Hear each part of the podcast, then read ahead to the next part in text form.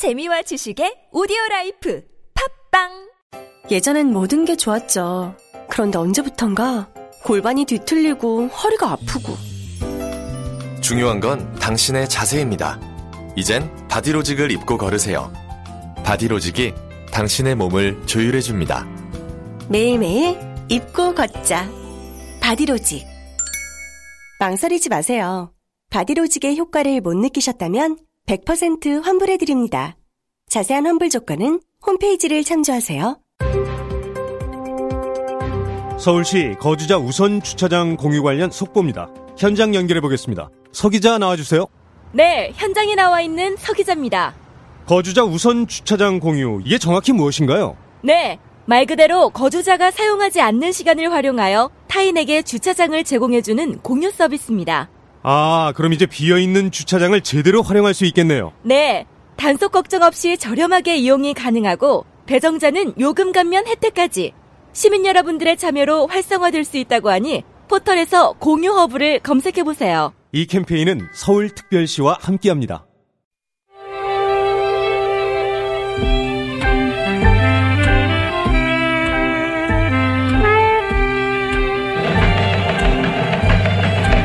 네, 김호준의 뉴스 공장 3부 시작하겠습니다. 이슈를 탈탈 터는 시간입니다. 수요 정 미소 정의당 이정미 대표 자리하셨습니다. 안녕하세요. 네, 안녕하세요. 네. 너무 반갑습니다. 반갑습니다. 근데 지금 사실은 청취자분들께서 어, 제 목소리를 듣고 저 사람 누구냐. 아. 중간에 들으신 분들은 잘 모르시나 봐요. 어, 저는 김지윤이고요.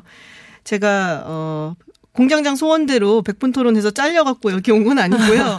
어, 이틀 알바 왔습니다. 그래서 내일까지 제가 진행을 하게 됐고요. 오늘 정의당의 이정미 대표님 함께 하시는데 제가 좀 개인적인 인연이 좀 있어요. 함께 방송을 했던 적도 네, 있고 네. 기억하시죠? 철이와 메텔. 그렇죠.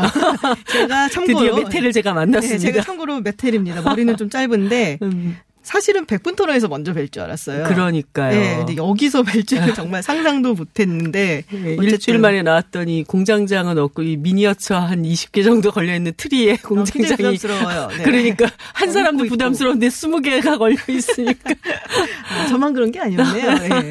그렇습니다. 단식 이제 끝나시고 좀 네. 회복 중이시죠? 네, 지금 거진 회복이 다 됐고 이제 밥을 먹어도 되는 때가 됐는데 아, 어, 처음에 죽을 끓일 때 네. 너- 쌀을 보고 너무 기쁨에 차서 죽을 엄청 많이 끓여놔가지고 지금 남은 죽을 다 먹어야 되기 때문에. 아, 그러세요? 네, 네. 아, 그러면 지금 일반적인 어떤 뭐 식사는 잘안 되시는 편이고 예, 뭐 고기나 기름진 거 음. 빼고는 그냥 뭐 죽하고 이제 네. 생선 조금 이렇게 먹습니다. 네, 예. 뭐 제가 이정미 대표님 그 드시는 걸 많이 봤기 때문에 곧 회복하실 거라고 상- 생각을 합니다. 일단 단식을 하시게 됐었던 그 계기 얘기를 먼저 시작을 해볼게요. 선거제도 개편 문제. 일단은 단식은 이제 그만 이제 중단을 하셨고 네. 그래서 뭐 여야에서 그러면 한번 이제 합의를 해보자. 네. 뭐 연동형 비례대표제 이제 구체적으로 논의를 해보자라 했는데 끝나시자마자 자유한국당에서 다른 얘기를 좀 했어요. 네, 사실 제가 단식 한 3일차, 4일차 넘어가면서 나경원 원내대표가 딱 선출되는 그날 네. 어, 각오를 굉장히 단단히 했습니다. 아, 이거 굉장히 오래 가겠구나. 어, 아. 나경원 원내대표가 이전에도 선거제도 개편에 대해서 좀 부정적인 어, 네. 발언들을 많이 하셨기 때문에 뭐 최소한 20일 아니면 12월 말까지 간다. 이렇게 딱 각오를 하고 거의 마음을 내려놓다시피 어, 하고 정말요? 단식을 했었거든요. 그런데 갑자기 논의가 굉장히 급물살을 타면서 어, 단식 열흘째 이제 합의문이 나오지 않았습니까? 그래서 그때, 아, 내가 나경원 원내대표를 좀 잘못 봤나? 어, 당 내에서 리더십을 네. 확고히 세우기 위해서 이렇게 좀 커다란 결단도 할 줄 아는, 음. 어, 그런 그 리더십이 있구나. 이런 네. 생각을 했었어요. 네. 그랬는데 어, 정말 고작 뭐 어, 이정미 손학규 단식을 풀려고 대국민 거짓 약속을 한 꼴이 지금 돼버린 음. 겁니다. 이것도 뭐 제1야당의 원내대표가 이런 행보를 보인다는 것에 대해서 정말 너무나 실망스럽고 어 지금이라도 어쨌든 합의문은 있는 겁니다. 그래서 합의문에 기초해서 네. 정개특위에서 논의가 이어갈 수 있도록 어 그렇게 해주시기를 문구 바라는 거죠. 자체는 틀리지 않았다라는 게 이제 또 자유한국당 입장이거든요. 우리가 그 연동형 비례대표제를 받아들인다라고 컨펌은 안 했다. 이런 거거든요. 연동형. 비례대표제 도입을 위한 네. 구체적인 방안을 검토한다. 그렇죠. 이거는 국어를 조금만 하신 분들이면 이 문구를 어떻게 해석해야 될지 뭐 뻔히 답 나온 거 아닙니까? 연동형 비례대표제 도입이라는 것은 상수로 두고 이것을 어떻게 할지 예를 들어서 네. 지역구 비례의석을 어떻게 비율로 나눌지 의원 정수는 어떻게 할지 이런 구체적인 방안을 검토한다라고 하는 내용입니다. 그리고 그 이항이 그 구체적인 검토의 내용들을 적시를 한 것이고 네. 그 당일 사인하는 날 아침까지 나경원 원내대표 가 문구 하나하나를 손을 봤습니다. 그래서 10% 이내의 증원 문제도 어, 증원 여부라는 말을 넣어야 된다. 이렇게 본인이 손을 봐서 사인을 한 내용을 어, 그것이 아니었다라고 해석한다는 거는 지금 어, 굉장히 약간 좀 흥분하셨어요 말씀하시다가. 네, 뭐 어쨌든 뭐 더불어민주당도 그렇고 지금 자유한국당도 그렇고 의원 총회를 열어갖고 뭐 이야기를 해보겠다. 27일 이제 본회의 마지막이잖아요. 네. 더불어민주당한테도 하고 싶으신 말씀 좀 있으실 것 같아요.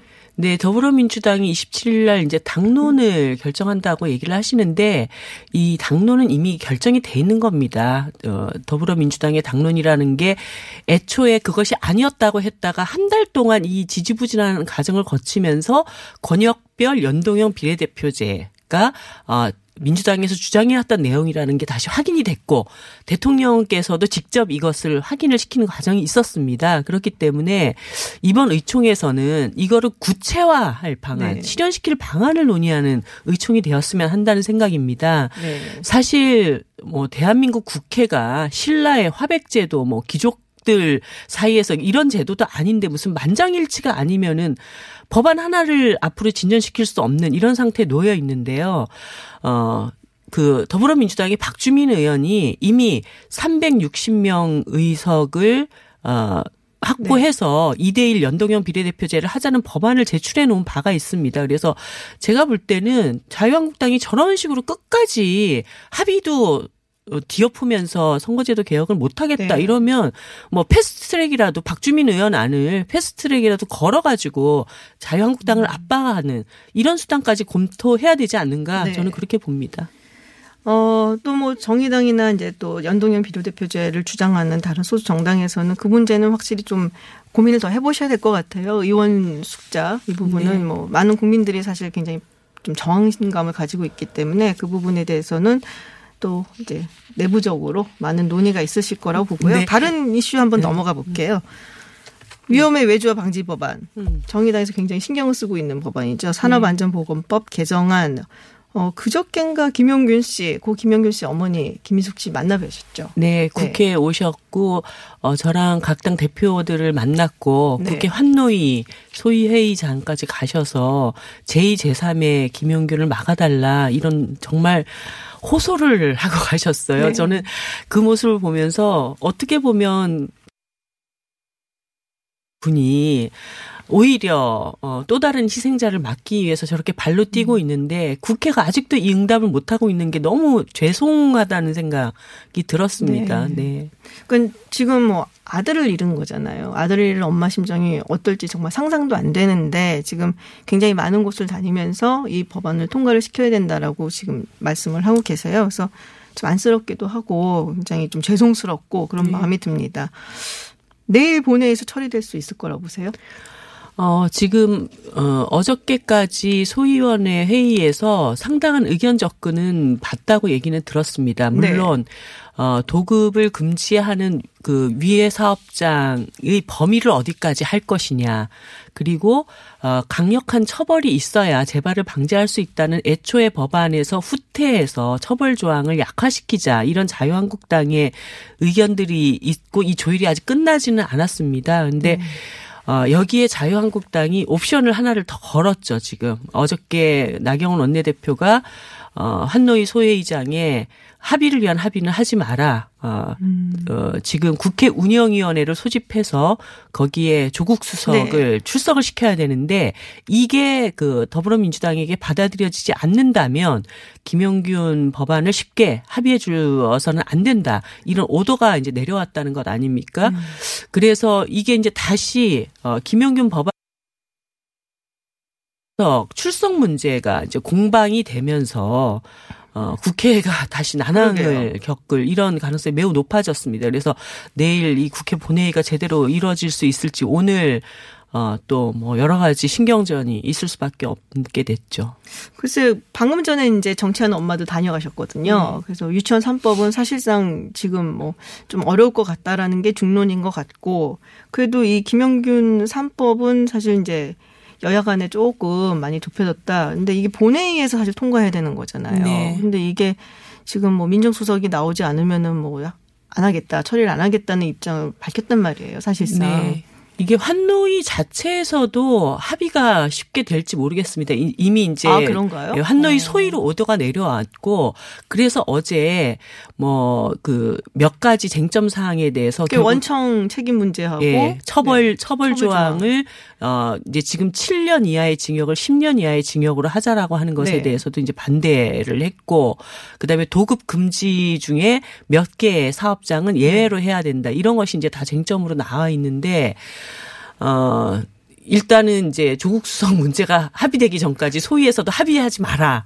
이제 이런 음. 오도가 왔기 때문에 오늘 9시부터 소위가 다시 개최가 되는데 어떻게 될지 참 걱정입니다. 근데 한편에서는 이게 특별감찰반 문제가 여야 간의 공방이라고도 할 수 있지만 국민들한테도 상당히 이, 이 의혹이 해소가 돼 있지 않은 부분들이 있습니다. 그래서 어 국회 운영위는 운영위대로 또 소집돼서 그 민정수석께서 좀 국민들이 답답한 부분들을 나와서 좀 속 시원하게 해명하는 것도 필요하지 않은가 이런 아. 생각도 들거든요. 대표님은 조국 민정수석이 나와라라는 네. 입장이신 거예요. 어, 왜냐하면 이거는 자유한국당을 대고 답을 하는 게 아니라 국민들을 향해서 얘기를 하는 겁니다. 조국 수석이 뭐 두둥겨 맞으면서도 간다고 했는데 지금 이게 어, 청와대에 대한 도덕성과 신뢰성에 상당히 흠집이 가기 시작하면서 조국 수석 혼자 두둥겨 맞는 게 아니라 청와대가 두둥겨 맞고 문재인 대통령이 두둥겨 맞을 수 있는 이런 상황으로까지 가고 있거든요. 그럴 청와대 때 입장은 이게 이제 수사에 들어가 있는 상황인데 민정수석이 나와서 말하는 게 적절하지 않다라는 입장이잖아요. 그런데 몇 가지 예를 들어서 특별감찰반을 초기에 운영할 때 어떤 문제가 있었는지 사실 그 어, 이인걸 행정비서관이나 김태우 씨 수사관 같은 경우 이 사람들이 청와대에 어떻게 들어오게 됐고 특별감찰반이 그동안 얼마나 허술하게 운영됐기에 이런 문제가 발생했는가 이런 것에 대한 문제의식들도 분명히 있습니다 국민들이 그래서 어, 이건 수사하는 별건으로 국민들의 지금 당장의 이런 그 불신에 대해서 어, 문제를 해결하고 어, 청와대에 대한 어떤 신뢰 문제를 다시 회복하기 위해서라도 좀 그런 노력들이 필요한 게 아닌가. 네, 알겠습니다. 노동 관련 현안 한 가지 좀 더 짚어보도록 하겠습니다. 최저임금 시행령, 최저임금법 시행령 개정을 확정을 했죠. 네. 지금 양쪽이 다 싫대요.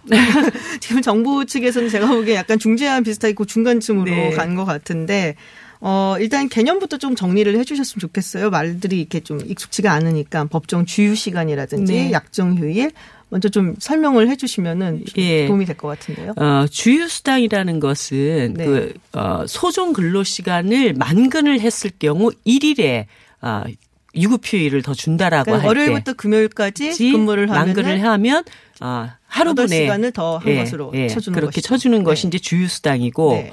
그다음에 어 약정 휴가는 어 법정 휴일은 아니지만 노사 간에 합의를 해서 이날은 우리가 우리 회사는 쉬는 네. 날이야 유급 휴일이야라고 이제 한 날 예를 들어서 뭐 회사 창립 기념일 같은 경우는 네네. 우리는 유급 휴일이다 이런 것들을 약정 휴일이라고 얘기를 하는 것이죠. 네. 그 경영계에서 반발하는 거는 이제 주유 수당까지 이제 친 것을 주유 시간까지 친 것을 반발을 하는 것이고 지금 노동계에서는 이제 약정 어떻게 예. 된 것이냐라고 얘기를 하는 것이죠. 예. 그러니까 이게 문제는 뭐냐면 우리나라 임금 체계에서 통상 임금과 최저 임금을 어 정하는 이 기준이 이원화돼 있다는 것에 문제가 있습니다. 네. 복잡하더라고요. 예, 예를 들어서 이제 통상 임금은 어, 주로 그 연장 근로수당 1.5배를 계산하는 연장 근로수당이나 연차 휴가를 네. 계산할 때 쓰는 임금인데 그러면 당연히 경영계에서는 통상 임금이 적을수록 좋잖아요. 음. 그렇죠. 어, 그렇기 때문에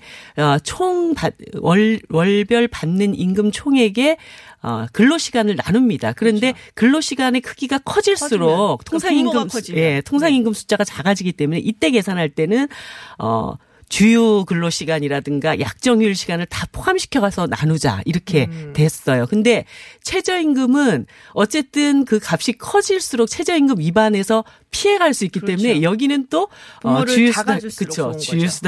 약정휴일을 빼고. 빼자. 이 두 개가 서로 모순되기 때문에 어, 근로자들 노동계에서는 통상임금에 다 넣을 거면 최저임금 계산할 때도 다 넣든가 음. 뺄 거면 다 빼든가 이렇게 하자라고 하는 것이 지금 핵심입니다. 그래서 이 둘 사이의 절충안으로 네. 그러면 약정휴일은 빼고 어, 주유 시- 주휴수당만 시간, 네, 어. 포함시키는 것을 하자는 게 이제 정부의. 아닌데 이쪽 저쪽 다 만족시킬 수 없는 이런 상황으로 가 있죠. 어떻게 가야 된다고 생각하세요? 물론 정의당이니까 제가 어떤 해법이 더 어, 바람직하다 말씀하실 것 통상 저는 한데. 통상 임금을 계산하는 방식과 네. 어 기- 최저임금을 계산하는 방식을 통일시키면 된다고 그러니까 노동계. 입장이신 거죠. 예, 그렇습니다. 예. 네. 어, 그러면 왜냐하면 굉장히 불합리하잖아요. 그러니까 한마디로 어, 약장수 마음대로 하는 것이랑 똑같습니다. 그러니까 경영계 입장에서는 자기한테 유리한 것은 이런 계산 방식을 쓰고 불리한 것은 저런 계산 방식을 쓴다. 이거 자체가 일관성이 없고 또 임금 체계를 굉장히 복잡하게 만들기 때문에 어, 두 개의 임금 체계를 동일한 기준으로 만드는 것이 좋겠다라고 하는 거고요. 안 그래도 지금 최저임금에 내년부터 산입 범위가 더 증가하게 됩니다. 예를 들어서 상여금이라든가 어 교통비, 식사비 이런 것이 다 포함돼서 최저임금 상승 효과가 없어 지게 되는 예를 네. 들어 한2,000 연봉 2,500만 원 정도 받는 노동자의 경우에는 월 단위 한 20만 원이 어 오히려 손해를 보는 이런 상황에 놓여 있는데 예를 들어서 그 최저임금 월별 산정 기간조차도 이렇게 또 어, 더 노동자에게 불리하게 만든다. 이렇게 되면은, 아, 최저임금 인상의 효과가 거의 뭐 예전 상태로 돌아가는 것이나 마찬가지가 되는 거죠. 정부 입장에서는 근데 어떻게 보면은 이제 경영계에서도 반발하고 노동계에서도 반발을 하는데 좀 절충안이라고 내놓은 거거든요. 네. 그러니까 양쪽에 그래도 뭐 경영계에서는 우리 의견 하나도 안 들어줬다라고 지금 이제 반발을 하고 음. 있는 거고 그래도 나름 성의를 보였다라고 지금 사실 내놓은 안 같거든요. 그러면은 노동계에서도 좀 받아들여주면 안 될까라는 생각을 해볼 수도 있어요. 음. 정부 입장에서 그래도 경영계보다는 노동계 쪽에 좀 더 동조를 해서 만든 아니다. 그런데 그 뭐 우리 인간이 망각의 동물이라고는 하지만 네. 이미 노동계가 한 번 양보를 했습니다. 산입범위 양보를 한 거예요. 그러니까 상여금과 네. 복리후생비를 포함시켜서 최저임금을 산정한다라고 하는 첫 번째 양보가 있었는데 또 다시 두 번째 양보까지를 노동계가 일방적으로 받아들이라고 했을 때 그러면 최저임금 뭐 두 자릿수 인상이라는 걸 도대체 왜 했냐? 정부로서도 참 제가 답답한 게 최저임금은 최저임금대로 올렸다고 엄청나게 투승겨 맞았는데 결국은 최저임금 상승 효과가 거의 수포로 돌아가면서 어 그나마 두 자릿수 올렸다고 칭찬받아야 될 노동자들한테도 욕을 먹고 경영계한테도 욕을 먹는 어느 쪽으로부터도 욕을 먹는 이런 수순을 자꾸 가고 있는 것이 제가 한쪽에서만 맞아라, 겁니다. 아, 네, 그런 생각이시군요. 알겠습니다. 뭐 이 부분은 뭐 앞으로 계속 논의가 될 것 같아요. 뭐 네. 쟁점이 될 것 같고 그래서 뭐 좀 더 두고 봐야 될 것 같고요. 한 가지만 제가 더 여쭤볼게요.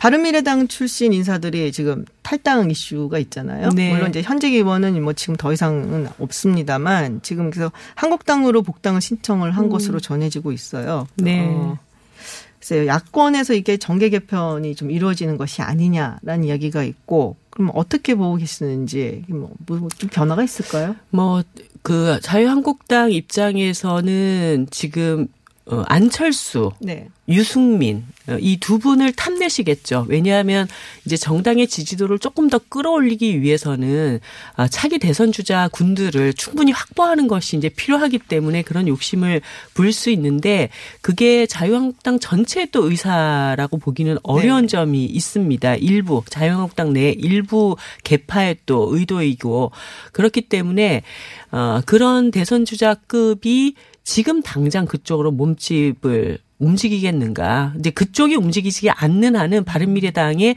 전반적인 어떤 정계 개편으로 휩쓸려 들어가기는 지금 당장 쉽지는 않겠다. 그래서 유승민 의원 지역구에서 가장 많이 나갔다 그러더라고요. 네. 어, 그런 그 그런데 이제 유승민 의원 입장에서도 네. 자기를 모셔가는 분위기가 형성이 될 때까지는 그렇죠. 기다리겠죠. 어, 그 함수가 굉장히 복잡한데 뭐 이 과정에서 자유한국당의 지지율이 높아지면 높아질수록 그 안에서의 또 경쟁 관계가 더 치열해지기 음. 때문에 그 일이 또 쉽지 않을 것이고 네. 뭐 여러 가지 아직까지는 총선까지의 네. 어, 과정들을 더 지켜봐야 되지 않겠는가 싶습니다. 근데 뭐 김무성 전 대표께서 이 과정을 통해서 자유한국당이 다음 총선에서 과반의석 확보해야 된다 이런 얘기를 하시는데 그거는 사실 촛불 이전의 사회로 우리 사회가 더 이상 돌아갈 수 없다라고 하는 현실을 제대로 인식하지 못한 판단이라고 봅니다. 알겠습니다. 마지막으로 이정미 TV 잘 돼가세요? 구독자 수몇 예, 명입니까? 지난주에 나와서 제가 30, 330명으로, 아, 300, 개국하고 330명이었다고 했는데, 네. 그 사이에 지금 7,000명으로 올라섰습니다. 아? 그래서 열심히 지금 오. 컨텐츠를 만들고, 업데이트를 하고, 이제 좀 재미를 붙이고 있습니다. 네, 유시민 노무현 재단 이사장이 요새 또 새로 네, 핫한 또, 네, 유튜브 대세라고 해서. 이제 채널 개설을 네. 예고를 했잖아요. 어, 열심히 하시기 바랍니다. 네. 많이 생겼습니다. 네. 많이 구독해 주세요. 네, 오늘 말씀 감사합니다. 네, 감사합니다. 네, 지금까지 수요정미소 정의당 이정미 대표였습니다. 잠을 충분히 자도 피곤한 분, 운동 시작부터 힘들고 지치는 분, 일상의 활력이 필요한 분, 이런 분들을 위해 활력 충전 코어업을 추천합니다. 코어업은 활력 충전에 필요한 9가지 기능성 원료에 신개념 단백질과 아미노산을 더해 차원이 다른 활력을 선사합니다. 박지희와 제시카가 추천하는 활력 충전 코어업. 포털에 코어업을 검색해보세요. 안녕하세요. 배우 박진입니다. 추운 날씨만큼 난방비 걱정도 많이 되시죠? 제가 난방비 아끼는 꿀팁 하나 알려드릴까요? 그건 바로 보일러를 열효율 높은 친환경 보일러로 바꾸는 거예요. 열효율 높은 친환경 보일러는 연간 13만원 정도 난방비를 절약해주고 최대 5만원의 서울시 에코마일리지도 받을 수 있대요. 거기다 미세먼지와 온실가스 배출을 10분의 1로 확 줄일 수 있다니. 우리 집 보일러, 열효율 높은 친환경 보일러로 바꿀 만하죠? 아참, 12월까지 교체하면 10만원 할인, 12개월 무이자 할부. 아시죠? 자세한 내용은 120 다산 콜센터로 문의하세요. 이 캠페인은 서울특별시와 함께합니다. 나의 스펙은 버스기사, 컨텐츠 크리에이터, 앱 개발자, 간호사입니다. 스펙만 보면 각자 다르게 느껴질지 모르지만 리스펙을 가지고 보면 모두가 존중받아야 할 노동자입니다. 대한민국의 출퇴근을 책임지니까 리스펙. 아이들의 꿈을 키워주니까 리스펙. 편리한 세상을 만들어주니까 리스펙. 소중한 사람들의 생명을 지켜주니까 리스펙. 노동하는 나를 존중합니다. 서울시와 한국노총이 함께합니다.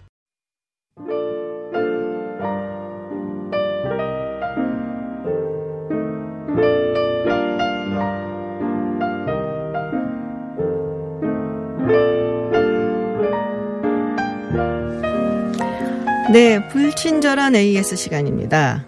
어, 여러 문자들이 와 있는데요. 지금 진행하는 분 어느 분이신가요? 네, 저는 100분 토론 진행자인 김지윤입니다. 아, 이런 문자가 왔었대요. 24일 월요일 아침 8시 53분. 네, 제작 작가님이 써주셨는데, 100분 토론 MC 김지윤 박사 대타 진행 요청합니다. 제가 쓴 거 아닙니다. 네. 아, 진행 잘한다는 칭찬도 간간히 있나 봅니다. 또 거- 공장장 거친 진행에 익숙해져서 깔끔한 진행이 왜 이리 낯선지, 아, 이런 의견 주신 청취자분들이 많았다고 하는데요. 곧 지루해질 수도 있기 때문에 저는 이틀만 하고 물러가겠습니다. 공장장 휴가 복귀 언제 합니까? 2019년에 복귀한답니다. 라는 문자, 어, 왔습니다. 뭐, 언제까지 휴가냐라는 문자도 있고, 또 언제 복귀하는지 정확히 알고 계신데요. 네. 신년에 복귀합니다. 마지막으로 정치하는 엄마들 응원 문자 굉장히 많습니다. 멋지고 대단합니다. 응원합니다. 저도 응원합니다.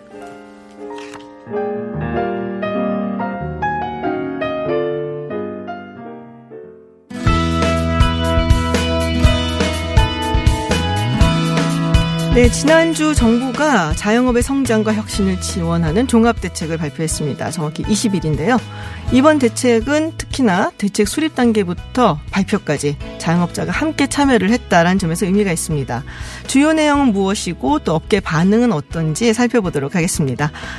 어, 벌써 3주째 뉴스공장 민생경제를 책임지고 계신 분들이죠. 먼저 민생경제연구소의 안진걸 소장님 나오셨습니다. 안녕하세요. 네, 안녕하십니까. 네, 그리고 촌철살인의 한국중소상인 자영업자 총연합회 방기홍 상임회장님 나오셨습니다. 네, 안녕하십니까. 안녕하세요. 방기홍입니다.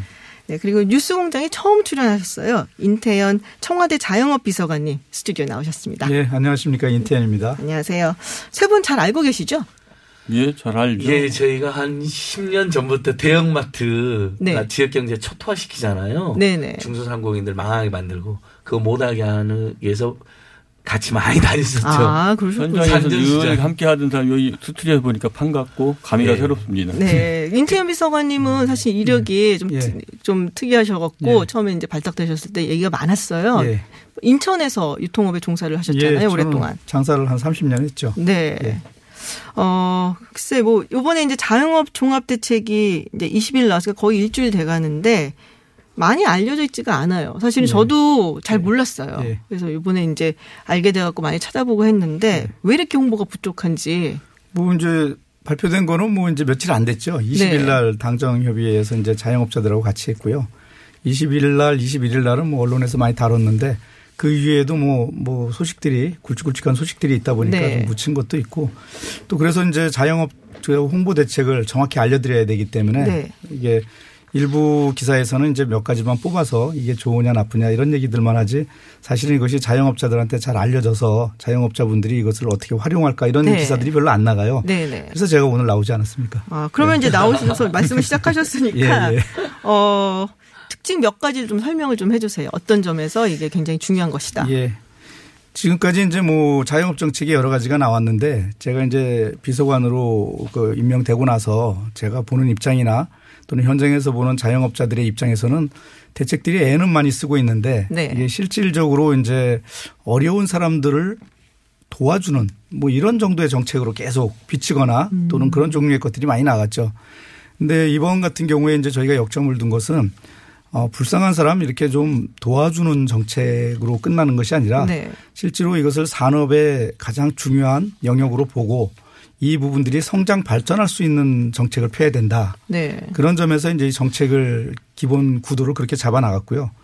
그 두 번째는 이런 정책이 나가는 과정에서도 보면은 뭐 전문가 몇 분이나 또는 뭐 그동안 해왔던 분들이 네. 계속 그 하지만 이게 현장의 그 현장성들을 제대로 확보하지 못함으로 인해 가지고 현장에는 제대로 전달이 안 되는 그러니까 것들이 이번에. 자영업자분들이 직접 참여를 하셨더라고요. 그렇죠. 그 과정에. 그래서 저희는 이번에 이 과정 자체에 아, 자영업자분들을 직접 참여시키는 TF 네. 팀을 아예 청와대, 청와대와 그다음에 중기부와 그다음에 각 부처들이 다 모여서 만들어서 진행을 했습니다. 심층 토론도 꽤 여러 번 하셨다고. 그럼요. 그쪽에서 추천하는 전문가들이 오셔가지고 음. 뭐 매주 한 번씩 모여서 심층 토론을 했고요.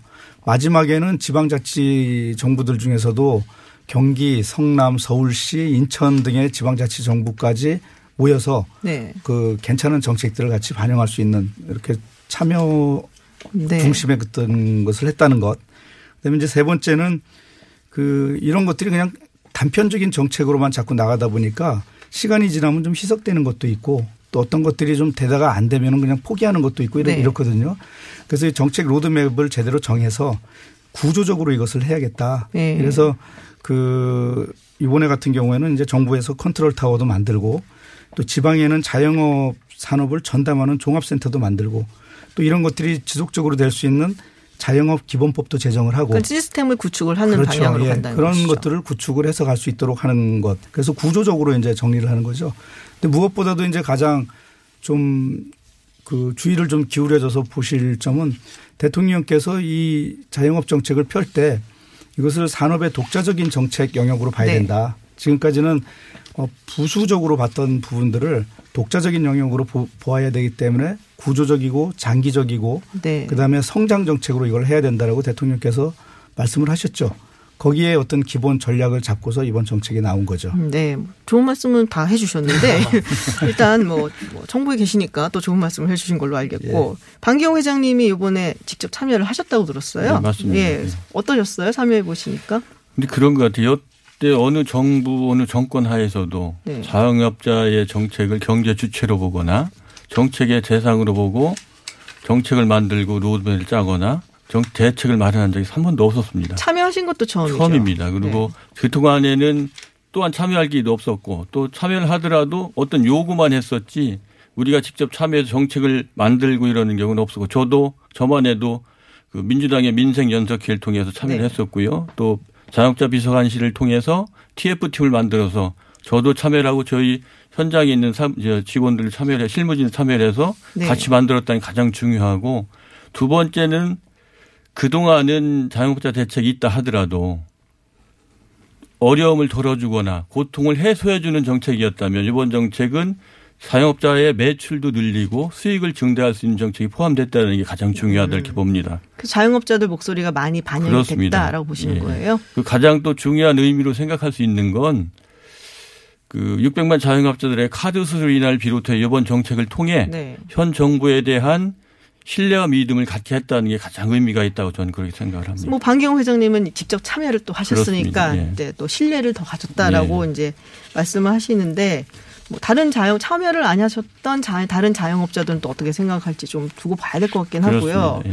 우리 안진걸 소장님께서 네. 인생 경제 문제 굉장히 많이 말씀을 하시는데 평가를 좀 냉정하게 예. 한번 해줘 보시죠. 저는 뭐 인터뷰 미사님 직접 나와주셔서 정말 잘 고맙습니다. 왜냐하면 이렇게 정부 정책 담당자들이 국민들 많이 만나셨으면 좋겠거든요. 근데 저는 이제 오늘 이번 대책은 굉장히 잘된 대책입니다. 왜냐하면 어, 어? 이미 신용카드 가맹점 수수료가 대폭 인하돼서 현장에 있는 중소상공 자영업자들은 정말 어, 큰 혜택, 큰 지원이다, 획기적이다. 그래서 대통령님 감사합니다 만세로 외칠 정도였거든요. 그게 화제가 됐었었는데 저는 신의 한 수가 문재인 대통령이 자영업 비상안을 만든 거라고 생각합니다. 우리나라 역사상 처음이거든요. 청와대에서. 옆에 계시잖아요. 예.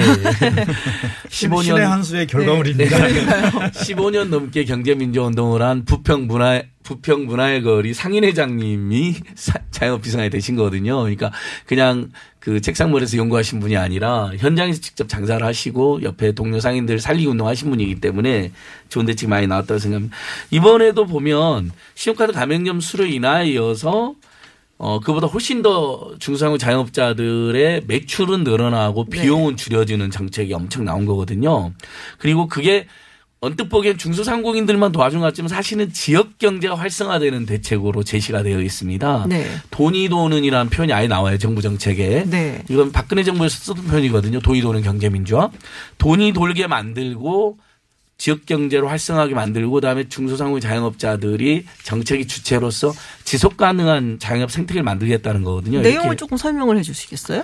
그러니까 예를 들면 짧게 짧게. 예. 돈이 돌려면 어 예를 들면 신용카드 재벌 대기업 마트들이나 이런 유통 매장들이 대부분의 수익을 가져갔던 것들이 골고루 이렇게 중소형 자영업자들 가야 될 것이고 그 다음에 신용카드 재벌 금융기관 재벌들만 수수료 수익 엄청 가져갔던 것들이 어 중소상공인들의 수익이 가야 됩니다. 예를 들면 어 파리바게트 같은 데만 해도 한 1년에 500만 원이 넘게 지금 수수료 절감 효과가 발생하는 거 나왔고요. 네. 편의점도 어, CU 본사만 해도 수수료가 지금 60억이 넘게 줄어든다는 것입니다. 그러면 그걸 당연히 편의점 점주들에게 쓰게 되면 최저임금 인상분에 대한 지원이 가능해지잖아요. 이번 대책으로 인해서 예, 이런 대책들이 이어지는 거고. 그다음에 저는 가장 눈에 띄었던 게 어, 앞으로 지역사랑 상품권 8조 원, 상품 10조 원에서 18조 원이 이제 발행된다는 겁니다. 2022년까지죠. 예, 예, 예. 일각에서는 이거 누가 쓰냐 이런 분이 있는데 그렇지 않습니다. 저만 해도 동네에서 많이 썼었고 실제 일부 지자체에서는 이게 성공적으로 정착이 됐었거든요. 성남이라든지 다른 지역도 확산되고 있고요. 그러니까 당연히 이것은 그 지역의 중소상공인들 자영업자들만 쓸 수 있기 때문에 이게 선순환 구조 가능한 구조로 되어 있는 거잖아요. 그래서 이런 대책들 그다음에 어 일면 복합 쇼핑몰 같은 게 막 들어서는데 그런 걸 규제하면서 오히려 국민들이나 주민들이 많이 갈 수 있는 지역의 복합 상권 굉장히 중소상 이러면 저 이러면 우리 마포의 망원시장 같은데 굉장히 유명하잖아요. 네. 저기 광장시장도 유명하고 사람들이 막 관광지 비슷하게 막 가는 거거든요. 생활에도 도움이 되는 이런 상권들을 전국에 수십 개를 더 만들겠다는 겁니다. 예, 그게 상권 르네상스 계획입니다. 예, 상권 예. 르네상스. 그러니까 예, 상권 르네상스 예. 프로젝트 이렇게 예, 예. 한 30곳 정도를 지금 전국의 구 도심 상권을 지금 혁신적으로 개발을 해갖고서는 육성을 하겠다라는 게 맞습니다. 이제 그러면 이제 거죠. 그게 지역의 명물이 되는 것이고 지역 경제 거점이 되는 거거든요. 네. 대형마트는 돈 벌면요 본사에 다 갖다 줍니다. 네. 근데 이분들은 돈을 벌면 동네 세금 내고 동네에 기부하고 동네에서 또 돈을 쓰십니다. 그 이게 동네를 그 육성한다는. 지역 경제, 지역 경제 선순환 구조고 이건 세계적으로 이런 정책도 입증이 된 효과 입증이 된 정책들이거든요. 그 이번 정책 가장 중요하게 생각하는 네. 그거예요. 그 자영업자들이 가장 어려운 이유는 사실 소수 대재벌이에서 독과점화 되어 있는 시장 때문에 어렵거든요. 그 시장을 자영업 시장 돌릴 수 있는 수- 수단과 정책이 없었어요. 근데 요번에 들어갔던 것은 지역 상품권이라는 건데 네. 온누리 상품권은 조금 다릅니다. 아, 좀 달라요? 네, 온누리 상품, 네, 온누리. 상품권은 네. 전통 시장에만 사용할 수 있고 아. 전국을 사용할 수 있습니다. 그렇기 때문에 지역에 쓰여지질 않죠. 그리고 골목 상권 저- 전 어, 자영업자 시장의 대부분은 골목 상권이거든요. 전통 시장보다 많은데 여기에 사용되지 않기 때문에 효과가 없었던 거죠. 지역 상품권은 그 지역에서만 사용할 수 있고 또 대규모 점포를 규제해서 골목에만 쓰여질 수 있게 하기 때문에 지역 경제 선순환 구조를 만들어낼 수 있고 골목 상권이 그대로 쓰여질 수 있기 때문에 무엇보다도 가장 핵심적인 정책 중에 하나가 저는 지역 상품권 사업을 활성화하겠다는 게 가장 중요하다고 예. 조금 생각을 합니다. 덧붙이자면은 네. 그 일반적으로 이제 어려움에 처했을 때 도와주는 지원 정책이라는 것들은 어 이렇게 환자한테 영양제를 꽂는 뭐 이런 효과를 갖죠. 일단은 뭐 연명을 시켜주는 건데 이번에 지역사랑 상품권이라든가 이런 것들은 그 아까도 얘기했지만 지역 경제를 선순환 지역에서 선순환 시켜주고 중앙 중심으로 부가 빠져나가는 것을 사실은 막아주는 효과를 갖는데 이거는 그런 영양제 주사와는 본질이 틀리면서 어떤 엔진에다가 기름을 넣어주는 네. 그래서 이게 진짜 그, 그 성장 정책을 가동시켜주는 지역에서 이런 것의 대표적인 정책이라고 우리는 생각을 하는 거죠. 그렇군요. 네. 몇 가지 더 살펴볼게요. 어, 근데 이 이제, 그러니까 온누리 상품권하고 좀 다른 거다라는 이제 말씀을 네. 해주셔서 그 부분에 대한 오해는 좀 풀린 것 같아요. 왜냐하면 온누리 상품권 2009년에 발행이 됐던 맞습니다. 거죠. 예. 별 효과 없다. 이런 얘기가 굉장히 아니 많았거든요. 그 효과가 없지는 않아요. 그게 지금도 뭐 그 쓰는 사람이 거의 없다는 얘기가 있어요. 아니 그렇지 않아요. 그렇지 온누리 않아요? 음. 상품권이 딱 올해 나가면요 연말에 거의 100% 순환돼서 돌아와요. 아, 그런가요? 그거는 근거가 없는 얘기들을 근거 없는 얘기를 언론에서 예, 하는 예, 거예요. 언론에서 그러면? 좀 확인도 안 하고 하는 얘기들이 상당히 많아요, 사실은. 아, 그렇군요. 예. 그리고 뭐그 성남시 같은 경우에 이제 모범적인 사례인데요. 그 지역사랑 상품권을 그 2016년도에 돌린 것을 국회 예결위에서 이제 용역을 줘서 조사한 자료가 있어요. 네. 그걸 제가 가지고 있는데 거기도 보면은 그 이후에 자료에 의하면은 2016년도에 분석한 걸 보니까 시장 분석을 했더니 지역 상품권으로 그 분당구에 있는 시장에 26.3%의 매출 증가한 자료가 나와요. 아, 그래요? 그건 전혀 뭐그 효과가 없다 이런 것은 근거 없는 얘기들입니다. 음, 알겠습니다. 그 대표적으로 이 조선일보나 동, 그다음 중앙일보 다음에 일부 경제지가 퍼뜨리는 게 대형마트 의무유업 제도 있잖아요. 네네. 효과 없다는데 여기 장사하신 분들 나왔잖아요. 옷 없는 줄 알았어요, 저도 그래서. 네, 저기 문구점 장사하시는데 네. 실제 동네에 가보면요 슈퍼에서 그래도 대형마트 의무유업 할 때 저도 그렇고 주민들도 그렇고 동네 슈퍼로 갑니다. 시장으로 하고 효과가 있고요. 그다음에 방금 이제 계속 말씀하신 것처럼 오늘 상품권이나 제상 효과 없다는 보도가 실제 나왔더라고요. 이 발표가 네. 난 다음에 그렇지 않습니다. 제가 자주 가는 데가 통일시장이 있거든요. 서울 종로의 명물이잖아요. 거기 보면 오늘 상품권 많이들 쓰세요. 주변 주민들도 그렇고 그리고 매출 효과가 실제로 있다고 아니 상인들하고 중소상공인 당사자들이 효과가 있다고 하는데 본인들? 당사자도 아니면서 네. 문재인 정부에서 애써 좋은 정책 내면 무조건 욕부터 하는 이런 심보는 무슨 심보인지 저는 이건 꼭 우리가 지적을 해야 된다고 생각합니다. 그런 면은 예. 있을 수 있을 것 같아요. 온누리 상품권 아까 지적했던 것처럼 지역에만 쓰여지지 않기 때문에 그 효과가 제한적일 수 있어요. 근데 지역 상품권 같은 경우는 오- 오로지 그 지역에 쓰여지기 때문에 아까 성남 예에 들었던 것처럼 성남이나 경기도 아니 강원도 양구, 네. 호암 같은 데 지역 상품권 사업으로 해서 효과가 좋다는 이미 증명이 되고 있습니다. 그러니까 아무래도 지역 집약적이다 그럼요. 보니까 예, 예, 훨씬 더 예. 가시적인 효과가 보일 그럼요. 수는 예. 있겠다라는 생각이 드는데요. 조금만 덧붙이면 지역 상품권도 그냥 주는 게 아니라 예를 들면 성남이라는 서울시 같은 데에서는 그 청년들에 대한 복지 지원으로 하면서 그걸 발행을 한 겁니다. 그러면 청년들에게 매달 10만 원씩 성남이 지급이 됐었는데 네. 별거 아닌 것 같지만 제가 성남에 있는 청년들 만날 때마다 물어보면 정부나 지자체가 자신들을 응원하고 있고 내가 사회와 연결되어 있다는 거. 네. 그리고 한 달에 10만 원이라는 돈이 작은 돈 우리에게 엄청 큰 돈이고 그걸 나도 지역 경제 선순환을 위해서 동네 자영업자들이 쓰게 되니까 그분들도 좋아하는 걸 보면서 공동체 그리고 민주주의 선순환 이런 것들을 체감하게 됐다는 거예요. 그 효과가 주는 것은 굉장히 큰 거거든요. 근데 이런 효과들 전부 다 없는 식으로 몰아가서는 안 네, 되는 것이죠. 지금 뭐 게시판에도 올라오고 있어요. 나도 썼는데 일요일에 뭐 이런 말씀들도 해주시고 계는데 한 가지만 더 짚어볼게요.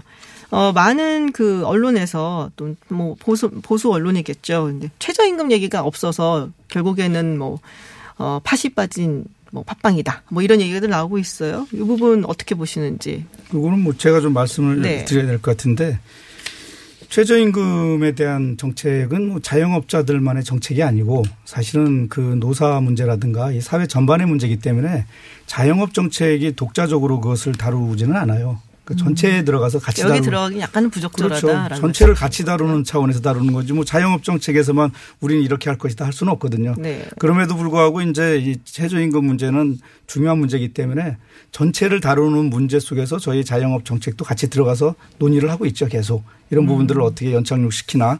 근데 그렇게 연착륙시키기 위해서 많이 나왔었죠. 뭐 일자리 안정자금을 더 늘린다거나 또는 사회보험료 지원 사업도 있었고 또 카드 수수료 요번에 그 사업 같은 경우는 전체 정책의 연장선으로 봐야 되는데 거기서 그 효과도 엄청났었고요. 네. 뭐 이런 것들이 있는 거고 그다음에 보다 중요한 것은 자영업 정책의 그 핵심은 최저임금 문제는 한 부분으로 또 있는 것이고 사실은 성장 정책이에요. 제일 중요한 거는 자영업자들이 장사가 잘 되게 하는 게 문제를 해결하는 원- 그 방책이지 어떤 부분을 덜 주는 또는 덜 갖게 하는 부분 또는 지원해 주는 부분이 아니라 성장을 제일 중시해야 된다. 네. 그래서 저희는 자영업 정책에 있어서는 가장 중요한 것은 이걸 독자적인 산업의 정책 영역으로 보기 때문에 이것은 뭐 소득 수조 성장 얘기도 많이 나왔었지만 노동자들의 임금을 올리듯이 자영업자의 소득을 올리기 위해서는 결국은 성장을 촉진시켜야 네. 되고 그 성장을 안정적으로 촉진시키기 위해서는 이 과잉된 자영업 시장에 중심을 좀 균형을 잡아야 되는데 그래서는 대기업의 과잉도 어느 정도 절제를 시켜야 된다. 그래서 자영업자들을 보호할 수 있는 보호 정책이 서야 되고 네. 또 일상적으로 노동자보다 낮은 단계에 있는 복지 차원 자체를 올려야 된다. 이런 세 개의 축들이 같이 갈 수 있는 사회적인 시스템을 만드는 것 이게 자영업 정책의 본질이고 핵심이다. 사실 이렇게 보는 거죠. 자영업 자들이 그러니까 정말로 좋아서 시작하신 분들이 이렇게 많지는 않잖아요.